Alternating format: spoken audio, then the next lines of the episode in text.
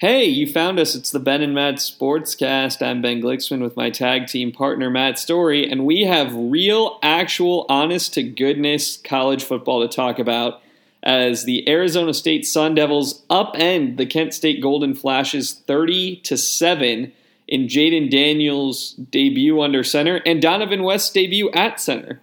Yeah, yeah, unexpected, but Matt, in total, 25 freshmen, including 15 true freshmen, played.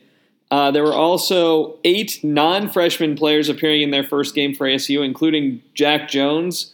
And uh, the, the story, I think, of the game Michael Turk, the punter from Lafayette, who has come to ASU and promptly broken the punting record for the NCAA. I guess, I guess, yeah, yeah. I, uh, you know, uh, he was he was very good. Uh, I would like to see less of him, especially this Friday. Uh, you know, if if we only saw him punt, you know, one or two times, or maybe not at all, that'd be okay. Uh, you know, but uh, it was a product of an offense that was kind of what we discussed, um, you know, and, and even some things that we didn't expect. Obviously, the offensive line injuries that you know have or absences slash injuries. Um, uh, you know, we we had the punter out there several times, and uh, he did a really good job. Um, obviously, I hope that you know as the season unfolds that he's not the story of the season because I've seen football teams where the punter is the story, and they're usually not very good. Uh, I, I worked for one, in fact, in 2012 uh, with the Arizona Cardinals. Dave Zastudil was our standout player, and we were five and eleven. Um, and so, hopefully, that won't be the case. But a good debut, that is for sure. You mentioned the injury bug. Um, you know, ASU's starting center went down, their starting kicker went down, both Yeah. uh, not disclosed until basically pregame walkthroughs. Yeah, yeah, yeah. I missed. I mean, you know, I I, I wasn't really watching the warm ups as far as uh, the offensive line, but I did. I noticed that you know every team kind of usually finishes their pregame with you know a couple of kicks and a punt. And I noticed that it wasn't Ruiz doing the kicks, and I even thought I kind of was like scanning the field real quick to see could I see him? Did I did I miss him doing something? And I, I didn't. And then a few minutes later, I read the the you know news on Twitter that he was out for the game, uh, at least this game. Uh, I haven't heard many updates or really anything since to know uh, you know what that is from here. But Zendejas did a really nice job, and a, a you know of course a familiar name to ASU and Arizona football fans. Uh, and you know made all six of his kicks, three field goals, three extra points. Uh, Including a good. Where we- 40 yarder. I mean, they, yeah, they weren't yeah, I mean, cheapies. he was he was solid. No, no, agreed. Um, now we we missed Ruiz on the kickoffs. Um, uh, you know, very few of the kickoffs got to the end zone. I'm not sure any did. They took a couple fair catches in the second half when it almost seemed like Kent State was a little bit waving the white flag that they were just kind of like, you know, let's get to this game ending. Um, but they were getting some some momentum on returns, especially early.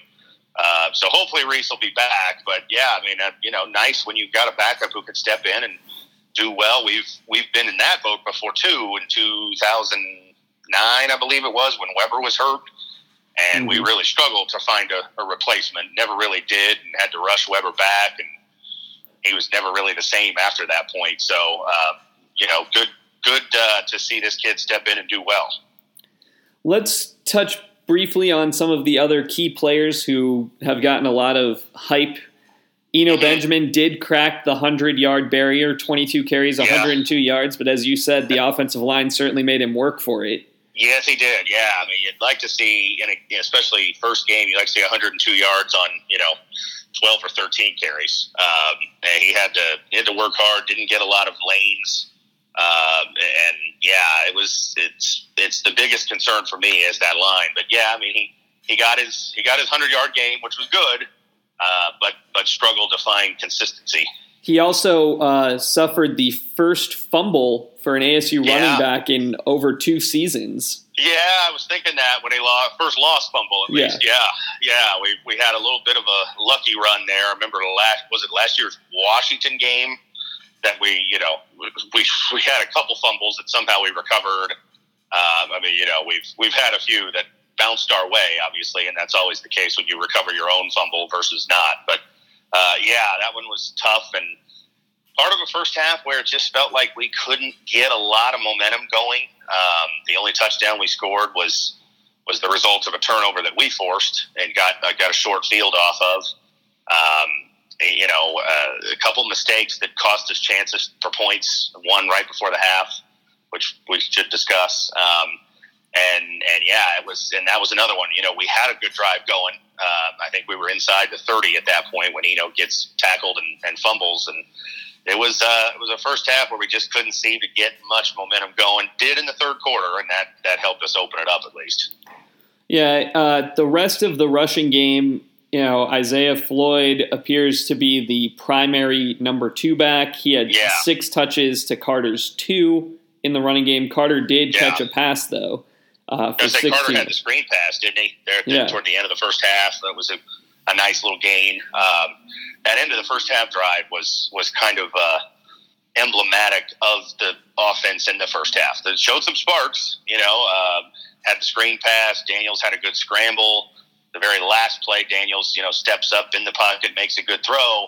But we had two penalties that you know set us back twice on that drive. Uh, one chop block, one hold both on the offensive line, and then and then the play where you know at the end of the first half where you know one timeout, eight seconds, Daniels makes a good throw, and Aiyuk instead of catching the ball and going down decides to try to make something happen after the catch with a hurdle, and ends up letting the time run out, and we can't get a chance to kick a field goal. One of the things that you've always done, and I think it's worth noting here, is you don't make those criticisms unless you were thinking it at the time because it's a fast moving game. Really don't. I but, try not to. Yes, but in yes. this instance, you were all over it and you texted me immediately.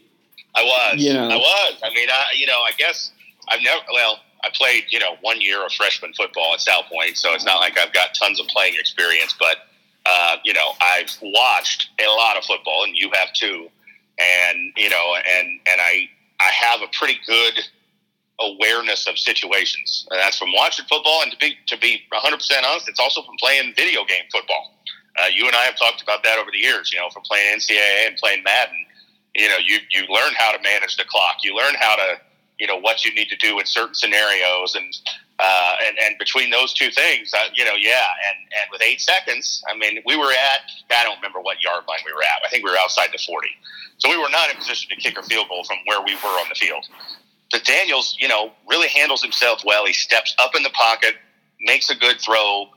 Aiyuk catches the ball, and I mean, where I was standing too, I had, the clock was right behind him, and there was two seconds when he caught the ball, and immediately I'm thinking, you, you know, you get down, you call timeout, you get first down, you clock stops anyway, you get your timeout, you kick a field goal, and that was a poor mistake, and, and Herm pointed it out after the game. Uh, you know that it, it's just a lack of awareness, and you you know you can handle those mistakes against Kent State. You can live with them, but that margin for error gets thinner starting in week three and going forward, and you can't throw away opportunities for points, and that that was what that did. Well, and to be clear, we'll get to it. We are not the Southern Oregon Raiders, but Sacramento State beat down Southern Oregon 77 19 in their opener. I uh, certainly hope we're, we're better than them, but but yeah, I mean, you know, I I imagine, and I didn't know that result. Um, uh, you know, but they're Southern Oregon, I think, is D two, right? I don't that I know of. So they uh, they should, um, and we should have some margin for error this week too. But then that ends. You know, I mean, then you go to Michigan State, which had a dominant defensive performance in week one, albeit playing Tulsa, but nonetheless dominant. Um, and then that stretch that you and I talked about the last time we spoke, the you know Colorado Cal stretch. Which the more I look at the schedule, the more I think that is where this season is going to pivot one way or the other. Is those two games before the off week, um, and, and so you you just can't make mistakes like that. And that one, and then the other one, and I don't know who it was, but the other one that that really stuck in my mind was um, you know punt team lines up offside, and they shank the punt we're probably going to get the ball about the 40, somewhere in there, you know, good field position. And instead, the you know five yard penalty turns into about a 40 yard penalty because the next punt is down at the one. And you know we got off the goal line, but we didn't get anything out of that drive because it's hard to go you know 99 yards. Um, and, and so mistakes like that will kill you. Now again, you can live with them against Kent State, but you can't live with them against Michigan State conference teams. Yeah, I think that's absolutely true. Um, let's talk about ASU's offense overall. I thought Daniels showed uh, some really good things for his first yes. game. The his first yeah. touchdown pass to Eno was the thing that they told us to expect to see, which is he's not he can run, but he's not looking to run. And on that right. play, right. he stepped up in the pocket, he pump fake to get a defender airborne, and instead of taking off and maybe being able to score, but definitely picking up positive yardage, he mm-hmm. kept his head up and found Eno running, uh, you know, to his left across uh, yeah. Into the end zone for an easy touchdown completion. Yep, yep, agreed. Yeah, I, I was impressed by that play. I was impressed by a couple of the scrambles that he did have to get yards. Um, I think it, there was one in the second quarter where he got out of one that you know definitely looked like it was going to be a sack, and ended up getting a good chunk of yards, and then slid to protect himself. Didn't didn't put himself at risk unnecessarily, which I like. He slid um, a lot on scrambles. He did. And I and I like that. I mean, look, you know, you don't have to be a hero every play and and there's that mentality among football players that you know every last yard is is worth you know dying for, and, and it's not. Um, I don't you know I don't need Jayden Daniels picking up two extra yards, but you know cracking a rib because he decided to dive and you know take on a tackler. Um, you know, be smart. Uh, now, if it's the fourth quarter and it's uh, you know fourth down and three, and you need that, that's where you do it. But you know, in the second quarter on second down, yeah, you know, you, you could be smart with your body, and he was. Um, I, I thought he he looked poised, you know, and, and that's a hard thing to to you know put a, a tangible value on. There there isn't one, but you know, you watch quarterbacks, and you and I have watched a lot of them for ASU and, and for a lot of different football teams, and there's a certain knack for you know a guy who just sometimes doesn't look like he has that internal clock. He looks like he's panicked. He looks uncertain of himself when there's pressure, and then there's guys who don't. And he looked more the latter. Um, and now it's only one game, but I was very pleased to see that because you just don't know that till it happens. You know, you can practice all you want. You can have all the athleticism and arm strength and all that stuff that you can think of, but if you can't handle the pressure of being a quarterback and you know guys coming at you having to make quick decisions, that can be very good and he looked pretty good for one game. Well, and to that point, I and I think it's important to reiterate everything he saw was his first thing. It was exactly. his first time coming out of the exactly. tunnel. It was his first time, you know, taking a snap from the shotgun in a game. First right. time under center taking a snap. He just everything was new, but nothing felt new. Like he didn't really he, know. He didn't. No, you agree. didn't watch the game and think, wow, this is a guy who's looking around, you know, yes. getting caught up by the uh, bright lights and in the moment, or the stress, or the pressure. Yeah, yeah, agreed. I mean, I was, uh, I was pleased, really was. Uh, you know, I mean, he he wasn't perfect. He missed a couple of throws that I thought were were there for him, uh, but he didn't turn the ball over. Never really put it in jeopardy at all. Um, and you know, made some plays, uh, got away from pressure when when there was a chance to. He took five sacks, which is you know, more than you want to see against Kent State. But uh, from the ones I witnessed, and admittedly I listened to the second half on the radio, um, he didn't. Those weren't sacks that were on him. You know, it wasn't like, boy, you got to throw the ball away. You know, you watch quarterbacks sometimes, so it's like, God, you know, get rid of the ball. Those were sacks that were on a poor offensive line. Yeah, um, and, and he had no choice but to take the sack. And there were, you know, the offensive line from watching it and not, you know, watching game film and not being a coach, yeah, looked right. bad. Um, it wasn't good. I, I know. Not. I know. Today, Rob Likens came out at practice and said, "Actually, yeah. I thought Dohnovan West had a great game." And yeah, maybe, but it, but it felt like and, and, there was a lot of interior pressure. So yes, yes. I mean, maybe individually did, but see, that's the thing about the offensive line. I mean, that's that's what makes the position hard to evaluate for fans, especially, and uh, you know, um, it's it's a product of the whole. It's not one. Um, you, you know, you don't. Yeah, I mean, maybe individually he did, but the fact is that Daniels was under pressure more than you'd like to see. We did not have very many big runs. I mean, I, I want to say, if I had to guess, I'd say we had two maybe carries of more than ten yards. Uh, maybe maybe a couple more, but there weren't there weren't many. Well, one was uh, Ethan Long for sixteen. Right, right. And, and yes, Eno had a that. seventeen yeah. yard carry. Yeah, you know, so I mean, there there were a few, but there were not consistent openings in the running game. Oh no, they uh, were. I mean, and Long, which we'll talk about him, but that was yeah. schemed open. That It wasn't like the was. line blew a huge hole. No, it wasn't. It wasn't. You know, and, and you just you know you want to see better than that. I mean, look, Kent State's an FBS team. It's not like we were playing a high school team. Um, you know, they have the same number of scholarships and all that, but but they're a MAC team for a reason. Uh, you know, they're not they're not getting the same quality of athletes that the opponents we're going to see upcoming have. And so, what you you know, well, what do we always say going into these type of games? We said it last week when we talked. You want to see things that aren't red flags. Well, that was a red flag to me. That we physically did not dominate them on the from the offensive line to their run defense or pass rush, and that's the thing that just more than anything else worries me about what's upcoming. Uh, not so much this week because now you do get an FCS team that you know even more so you should dominate physically and just numbers wise and everything. Um, but after that, this it's got to get better. I mean, it just you've got to find a way to, to improve as the year goes along. Whether it's you know just working with these young guys and getting them better, or personnel adjustments, or whatever. What we saw on Thursday night is not going to be good enough to make a run in the Pac-12. To your point, though, and I think it is important to talk about, the offense wasn't great, but this is what the defense was supposed to do. True, true, yes. They I mean, they held them, yeah. they shut them out for three quarters. ASU had built a comfortable four score lead. Yeah, twenty-seven nothing. You know, before they scored. Yeah, so no, I agree. I mean, and and it's you know to be to you know to to I guess be honest. I mean, I said it before the season. I hoped it wouldn't look like that, but I you know we both we both said it that early on you might see things like this. You might see an offense that looks like it's uh, figuring things out a little bit, and you need the defense to be the better group and the group that carries you.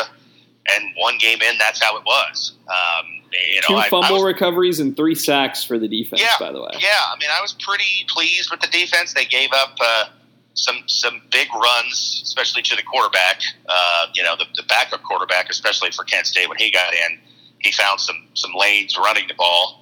Um, and they did have a couple of busts in coverage that neither one was taken advantage of because Kent State dropped the passes. One was one was a drop, one was overthrown. Um, that you know could have been not necessarily touchdowns, but would have been big gains. Um, you know, so there, there it wasn't perfect, but you know it was it was pretty good. I thought the tackling was okay. Uh, a few missed ones, but not bad. You know, you, you saw the you know the the running to the ball. Let's get everybody around the ball. That mentality certainly was was evident. One thing I'll point out: Aashari Crosswell needs to stop jumping on the piles because he's going to get called for that. I saw it twice in the first half, and I'm surprised he didn't get called for it. Like it's all good to run after the ball, but that's going to cost us if he continues to do that. So, uh, but uh, overall, I, I thought it was pretty good. Yeah. Uh, I, the secondary, you know, Cam Phillips had a pass breakup. Kobe Williams Yeah. had two and looked great in the I thought game. Kobe Williams looked really good. Yeah, overall, I thought that you know the pass coverage was good. We had guys in the right positions. Uh, again, you're going to face you know better receiving cores than than that, sure. Um, and and we'll see you know how that holds up. But I was pretty pretty satisfied with that. One, you, you would think you should be able to hang in man against these guys, and at no time Yeah. did it feel like we were getting beat. You know, there were the times we got beat was when they, you know, had busted coverage where someone Right. was playing zone and someone was playing man, Right, or right. you know, two guys vacated the zone and chased the same guy.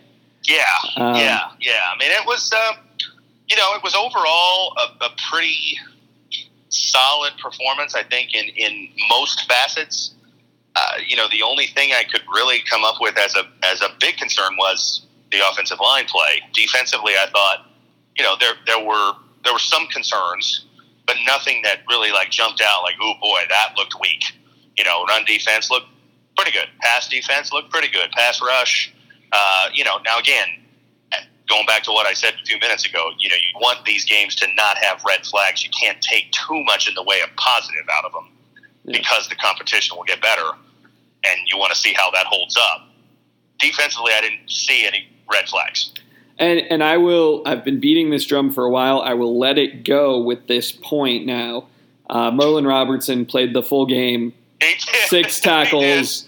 he did, you know, yeah, anchored the yeah. middle of the the linebacking core. You know, heart of the defense. yeah. So Everything I looked okay with that. Yeah, Tyler Johnson got in there too. He was a guy who kind of had some mystery to his absence. He was injured, but then it also seemed like he had worked his way into the doghouse some during fall camp. But uh, he played, and yeah, I mean, uh, you know, overall, the, Tyler Wiley uh, apparently was a, a disciplinary one game suspension. He missed the game, uh, but supposed to be back this week. So yeah, those those concerns, at least one game in, were not, and hopefully that'll stay that way. Yeah. Uh, looking ahead, ASU Friday night will take on the Sacramento State Hornets. That's right. We don't get NAU, but we still play someone from the Big Sky yeah, that's good. Yeah, yeah. because. Our typical uh, FCS home game that we usually have, um, and most teams have.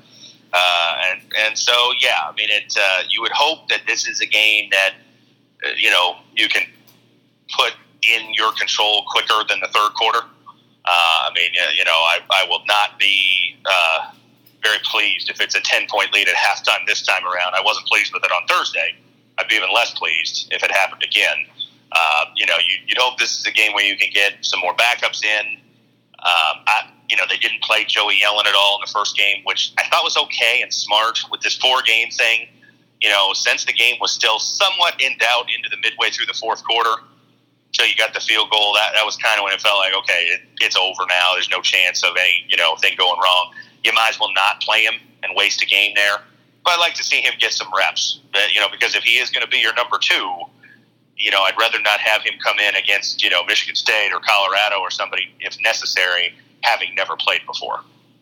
I'm with you. It's it becomes sort of an interesting choice now with the four games because if something happens to Daniels in week ten, you Right. assume Yellen will finish the season. yeah, yeah. So do you save him so you protect it or not? It's just it all I mean- becomes different, and you know, It is different. I, I think you got to go. I, I guess my mentality would be this: that if he's your number two, and you need him, Daniels gets hurt. You need him. Then you you know you don't worry about the four games. You, know, you need him in week six, you, and you play him, and you know that's that. Uh, but you know, all things equal, I, I think you'd rather not waste two of the four games to start out, especially if if one of those is you know scrub time at the end of a, of a thirty to seven game. I thought it was smart. Like, don't don't bring him in now. I mean, if you're if at the end of the year you want to count up those four games, you don't really want one of those to be that. Um, it would be nice if we could get a sizable lead here on Friday and get him in by you know midway through the third quarter. Have him get you know four or five series. Let him let him run the offense and just you know just get those initial like you just said about Daniels. You know, first time he takes a snap, the first time he does that, get those things out of the way for him too, because you never know. I mean, you know, like it, it just uh, USC has, you know, they went into the year thinking, oh, we got this, you know, five star quarterback, and and you know he's going to lead our new offense, and you know, two quarters into the year, his season's over. And so, you know, you just you just never know when that backup's going to be necessary. yeah, true. Um, Hopefully, it's not. I mean, hopefully everything goes well, and and you know he plays his you know three or four games, and you know backup duty or whatever, and that's that. He gets his red shirt year, and and that's good. But you, you, you know, this point of the year, you just never know. looking ahead, as you said, the the only detail I know about Sacramento State is from looking at the their box score last week. Yeah. Um, but their quarterback Kevin Thompson was 14 of 20 for 303 yards and four touchdowns. He also had four carries for 90 yards and, and a touchdown. They rushed for 345 yards um, and spread those carries out a- across a number of guys because it was such a beatdown. Yeah, yeah, Um, we have more talent. We are bigger, faster, stronger. This should be a win. But a little interesting now that this is a team that's coming off of uh, just absolute demolition of Southern Oregon in the home opener. Yeah, yeah. I mean, you know, look, you, you never know, and and uh, you know, teams do struggle with with uh, FCS competition. I mean, Northern Iowa took Iowa State to three overtimes last week, and Iowa State's a top 25 team preseason. Um, you know, uh, what was the other one? Uh, James Madison pushed West Virginia. But those are those are two pretty good FCS teams. Sacramento State was what two and eight last year or something like Yeah. that. So you would you would expect that this should be, uh, you know, in a, in a way um, for college football like a preseason game for us. Uh, it really should. You know, it should be a game to get a lot of guys in um, and give them some good opportunities to play in the second half. Uh, handle your business early, and you know, let's let's you know not just Joey Yellen, but other guys that maybe you're going to use that four game redshirt. This would be a chance to get them in there, um, and and then it gets you know a significant amount harder after that. We talked you know going into the season several times that the first two games were you know a pretty pretty soft start. You could kind of work out the kinks and. And then, you know, uh, I mean, I didn't watch a ton of Michigan State, but what I saw and certainly what I read, uh, you know, that- that's going to be a challenge going up there. They've got a good defense always, and they, you know, they've got some, you know, they got an All-American defensive lineman who's back. They got a couple other guys who are big-time players. They're always well coached defensively, so you know, it'll it'll be a step up in competition. This is a week to you know figure some things out for that. Since last time we recorded, uh, I have not changed my pick for this week. I think we're going to beat Sacramento State. Matt? Oh, I haven't changed mine.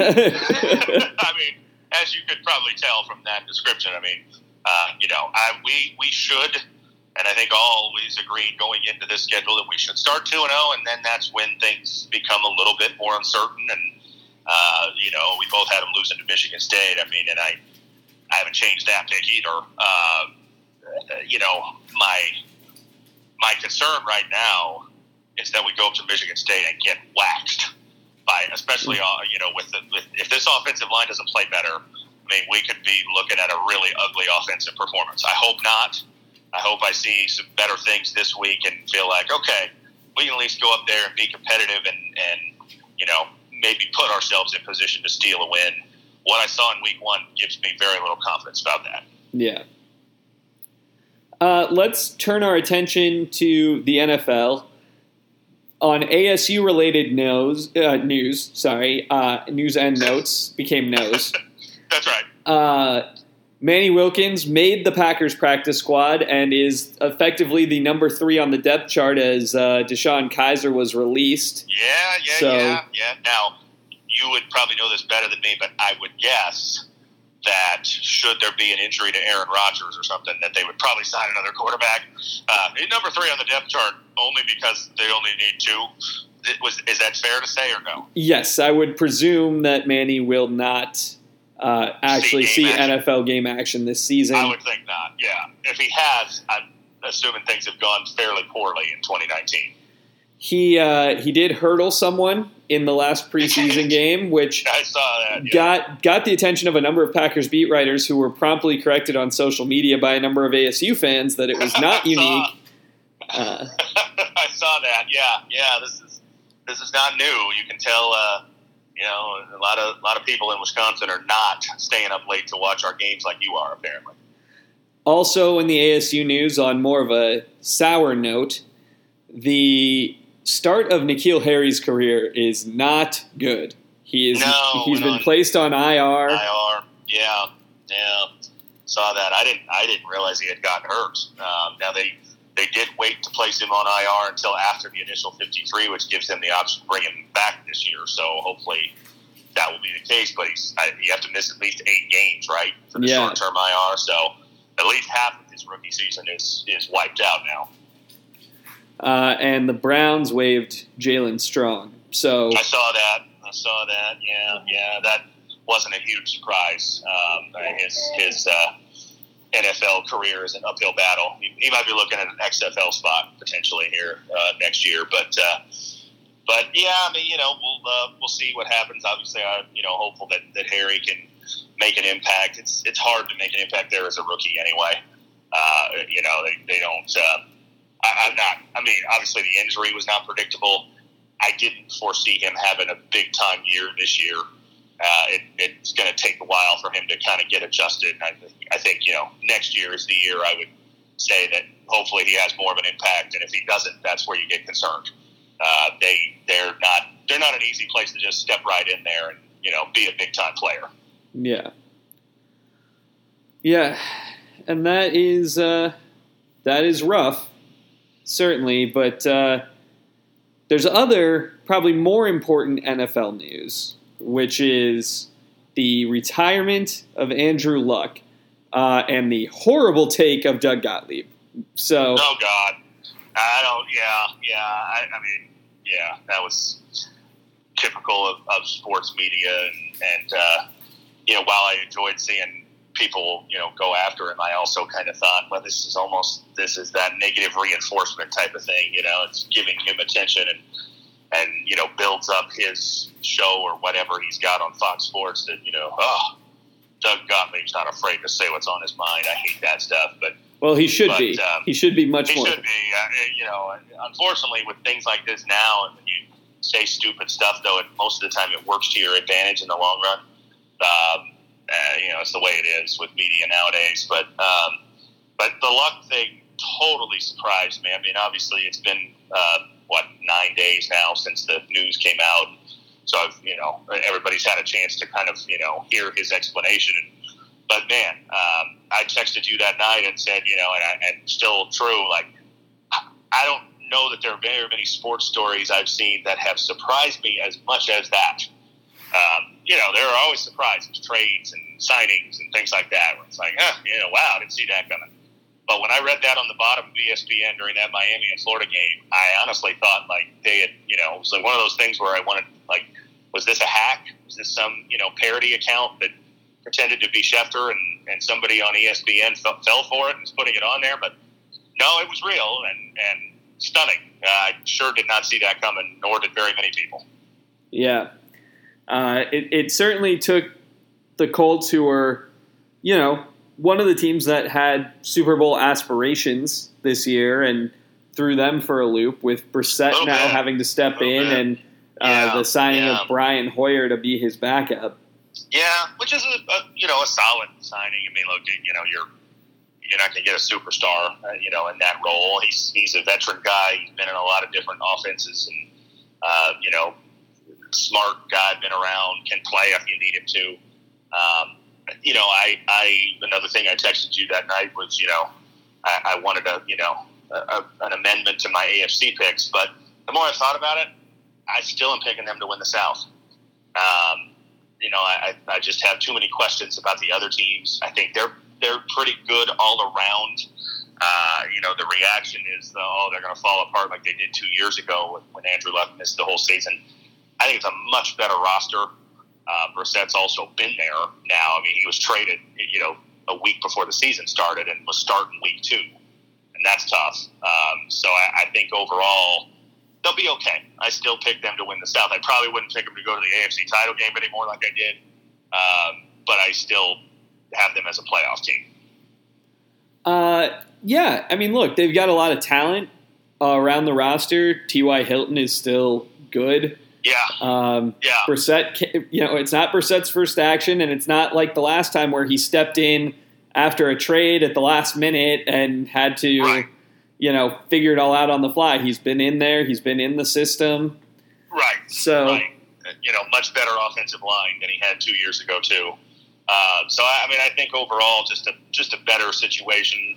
Um, the Houston, you know, Houston was obviously in the news this weekend, trading Clowney and trading for Tunsil, uh, getting fleeced on the Clowney trade. It seemed like with you know what they had to, what they took back, and then having to pay half of his salary, uh, and and they certainly spent a lot on Laremy Tunsil. Now it's a it's a good move to pick up an offensive lineman and a good offensive lineman at that.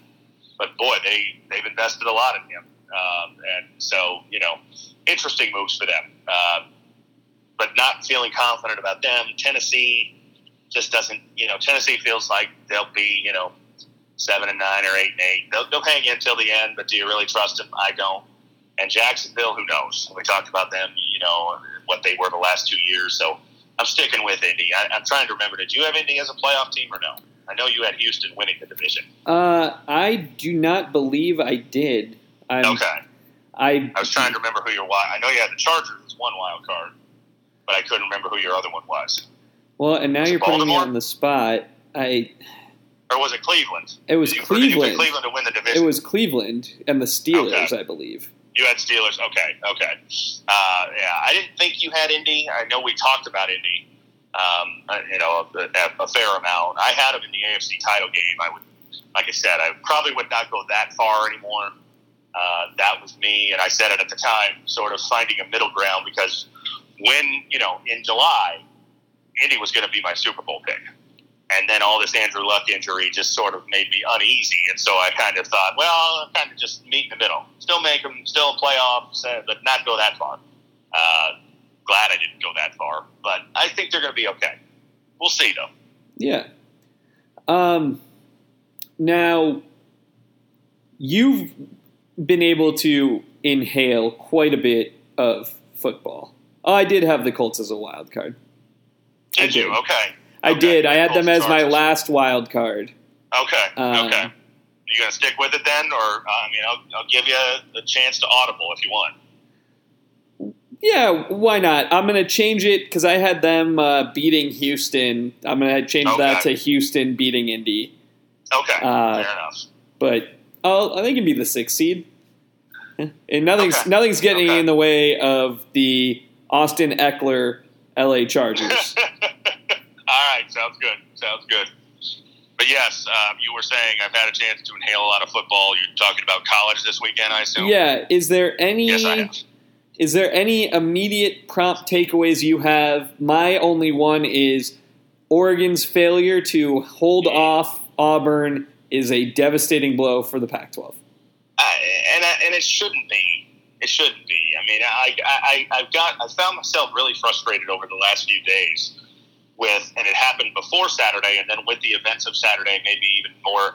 You know, so Arizona loses, you know, week zero to Hawaii, and then UCLA loses Thursday night to Cincinnati, and it's oh, the whole Pac-12 stinks.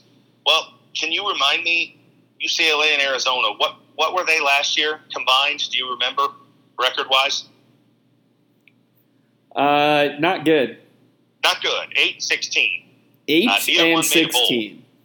and and so like why are we using them as a barometer for the Pac-12? And I and I thought it on Friday, and then you know, and I even thought like, okay, are we going to use you know Ole Miss and Vanderbilt as a barometer for the SEC? And then sure enough, the SEC had a Saturday that proved my point. South With Carolina lost to North Carolina. North Carolina, an ACC team, but not a good one. Tennessee. Um, you know, Tennessee, horrible loss at home to Georgia State. Ole Miss loses to Memphis, an American team, uh, you know, a good American team, but nonetheless, not a Power Five team. Cincinnati, probably as good as them, but we had to crush UCLA for it. Uh, Missouri loses to Wyoming, an average Mountain West team. Um, and, and so there's four SEC losses to, you know, competition that they shouldn't lose to. Um, if the SEC really is, you know, the king of all conferences. And you know I like the SEC. Uh, you know I'm not a I'm not a Pac-12 homer. I'm not an SEC hater, but I just I just was frustrated by this. You know, oh the Pac-12 is down because you know Arizona and UCLA lost, or Oregon State lost to Oklahoma State. Oregon State should lose to Oklahoma State. They they I mean they went one and eleven last year, and, and Oklahoma State's a good program. Like we shouldn't be surprised by that. Uh, Cincinnati beat UCLA. Really, not a surprise. Cincinnati's a good team. UCLA isn't. So why are we shocked? Uh, so I, I guess I was really hoping Oregon would win only for that reason as much as anything else. I'm not a big Oregon fan by any means, but uh, I they were off to a good start. They sh- they should have won. They should have. You know they they had the game 21-6 in the second half and just couldn't finish. Uh, you know made some some head scratching clock management decisions. Uh, it was I don't know how much the game you saw. It wasn't it wasn't as bad as their loss to Stanford last year, but it reminded me of it. It was a game that was was all set up for them to have a big win, and somehow they lost it. I mean, they, they led from the first drive until nine seconds left in the game. Scored a touchdown, never led, never trailed, never tied until nine seconds left when Bo Nix throws that touchdown pass. Now, question for you as an or as a Pac-12 person. Yeah. Does this give you any pause about thinking Oregon is the top of the conference? A more or bit. more I- pause? I know that you and I, mean, both were on the bit, fence. A little bit more than I had, um, because some other, you know, Washington looked really good. Now, granted, they played Eastern Washington, not you know, not Auburn, but they looked really good. Jacob Eason had a great game, which I was pleased to see. I hope he continues that trend. Uh, Stanford looked okay. Uh, they look better defensively than they were last year, but that Stanford Northwestern game was about as exciting as watching paint dry. I, I tried real hard to watch a lot of it, and it was boring. Um, so I don't know how good they are. Costello, you know, had the head injury, and so you you wonder if that's going to be an issue or not.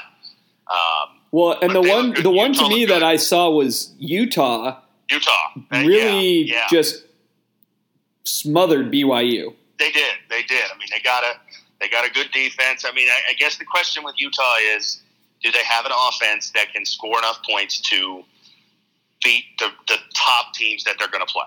You know, do they have the offense to beat Washington, Oregon? Uh, you know, and I. I know they play Washington during the season. They play Washington State too. They got Washington, State. in week five. Right, you know, which they looked great. Now, granted, again, not a very good opponent, but you know, uh, the you know the latest Mike Leach quarterback, you know, steps in in the first half and goes 22 for 23 for 300 yards and four touchdowns. Like, it doesn't matter who it is. He finds somebody and they put up obscene numbers. Uh, you know, so it's it's uh, uh, yeah. I mean, a little bit. Now, I wasn't overly. I picked Oregon to win the conference, and I think you did too. Um, I wasn't totally so. I mean, it wasn't like oh, Oregon head and shoulders above everybody. So yeah, I mean that their loss plus what I saw from some other teams makes it seem a little bit more even than I already even thought it was. I guess. Washington State quarterbacks, by the way, just as an aside, combined to throw 39 of 49 for 507 yards and six touchdowns. Yeah, yeah, yeah. I mean, it just it does not matter who it is. Like, you know, no one. I, I mean, I barely heard any mention of Anthony Gordon. Um, you know, prior to maybe a week before the season when we did our you know Pac-12 look ahead. Um, we Gage. It was thought it would Gage. be Gage Gubrud, yeah, from Eastern Washington. Um, and and then you know Gordon ends up getting the call, and uh, what does he do? Goes out and looks amazing. And uh, now again, it's New Mexico State. You know, uh, like so many teams this week, uh, you know there weren't a lot of like major games this week. Oregon Auburn was certainly the headliner. Couple other, you know, the ACC had a couple conference games. Georgia played Vandy in the SEC, but it was it was a lot of cupcakes this week so it's hard to read a lot into things. But yeah, he, he certainly looked good, and uh, you know you, you know they're going to be a factor with Leach. They always are. Uh, so I mean the the North looks tough, and and I think everybody figured the North was going to be the better division, and one week in hasn't changed my mind on that. Yeah. But Uh, the South, not so much. You know, UCLA and Arizona, we talked about lost. USC loses Daniels for the year, which is a, a tough one for them already, you know, with everything going on there. Uh, you know, so it, it's, I mean, Utah looks good, but I, I still feel like, you know, it's, it's gettable for ASU if things improve, especially, I'm going to say it for the 800th time this conversation, that offensive line. yeah. it- Matt, do you have, before we go, do you have any concerns about ASU's offensive line moving forward? A little bit, a little bit, yeah. I, I just, uh, I've spent the last few days almost, you know, kind of losing confidence by the day. Like Thursday night, we won, and I, you know, like, okay, yeah, you know, it wasn't great, but uh, yeah, But we got okay. there. We got it done. Right. Um, and and uh, I just, you know, we've we've seen ASU teams. We don't have to go outside of ASU. We've seen ASU teams derailed by poor offensive lines. Um, it, it's like a virus that just infects your entire team if it if it's poor. And I'm not saying this one's there yet, but it can be because you know it, your running game struggles, and your running back starts to try to make too much out of things and force the issue, and your quarterback loses confidence, and your receivers they they're not getting the ball as much, so they're not playing as hard, and then the defense is on the field more, and they start turning on the offense. I've seen it, we've seen it, and so it just it's it's like you know even though probably uh, you know if I were to do the like unit grades for this week, I'd, I'd give you know pretty good grades to everything but the offensive line. That's the thing that just worries me the most because we have we have been down that road, and I you know just have to trust that Dave Christensen and Kevin Mawae and those guys will will get it better, and it did last year. To be fair to them, they you know they did improve over the course of the year last year. So we just have to hope the same thing happens this time around. Yeah, seriously. Uh, but yes, to answer your question, I do. I, if I didn't mention that before, I should have. Uh, I mean, you may have. I got to be honest with you. I got the Brewer game on in the background, and it's possible uh, that when you touched on it briefly, yeah, in, a, in, a, way yeah, that no one else would have noticed.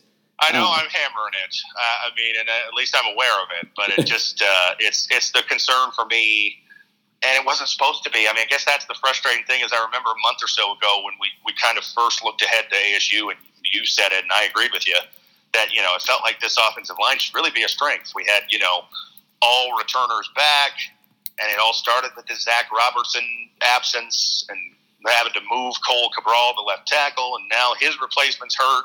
Who knows how long he's out? And like all of a sudden, what felt like a strength feels like it might be the Achilles heel of this team.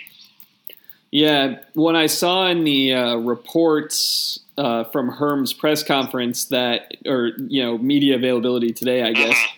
that mm-hmm. he said uh, there was no thought given to moving no. Cabral back because he spent all offseason working on playing tackle. Right, right. Which I mean, I get, um, you know, and and that's the choice they made from the end of July. That you know he was their best option at tackle and, and you know we touched about during the game, and it's true. I mean, those are probably the two most important positions on an offensive line, or center and left tackle. If you got a right-handed quarterback, and he seems to be the best option at both. So we have to find a, we have to find a suitable alternative at one, and they have gone the route of you know it's easier to find a suitable alternative at center, and hopefully they'll be proven right. Yeah. Uh, Matt, that's all I've got. Yeah, yeah, I think it's. But we're um, back. You know, was, we are. It was a fun week one. It was uh, nice to you know actual get out there for a football game and and you know you realize as week one finishes like it's going to go fast now. You know, I mean, even in, even a season like this with two off weeks, you know, it's going to just start to knock over one at a time, and all of a sudden it'll be the end of the year before we know it. So, uh, you know, it's fun to be back and see where it goes from here. Yeah. Well, we will talk about uh, ASU Sacramento State next. Uh, until then, he's Matt. I'm Ben. It's the Ben and Matt Sportscast.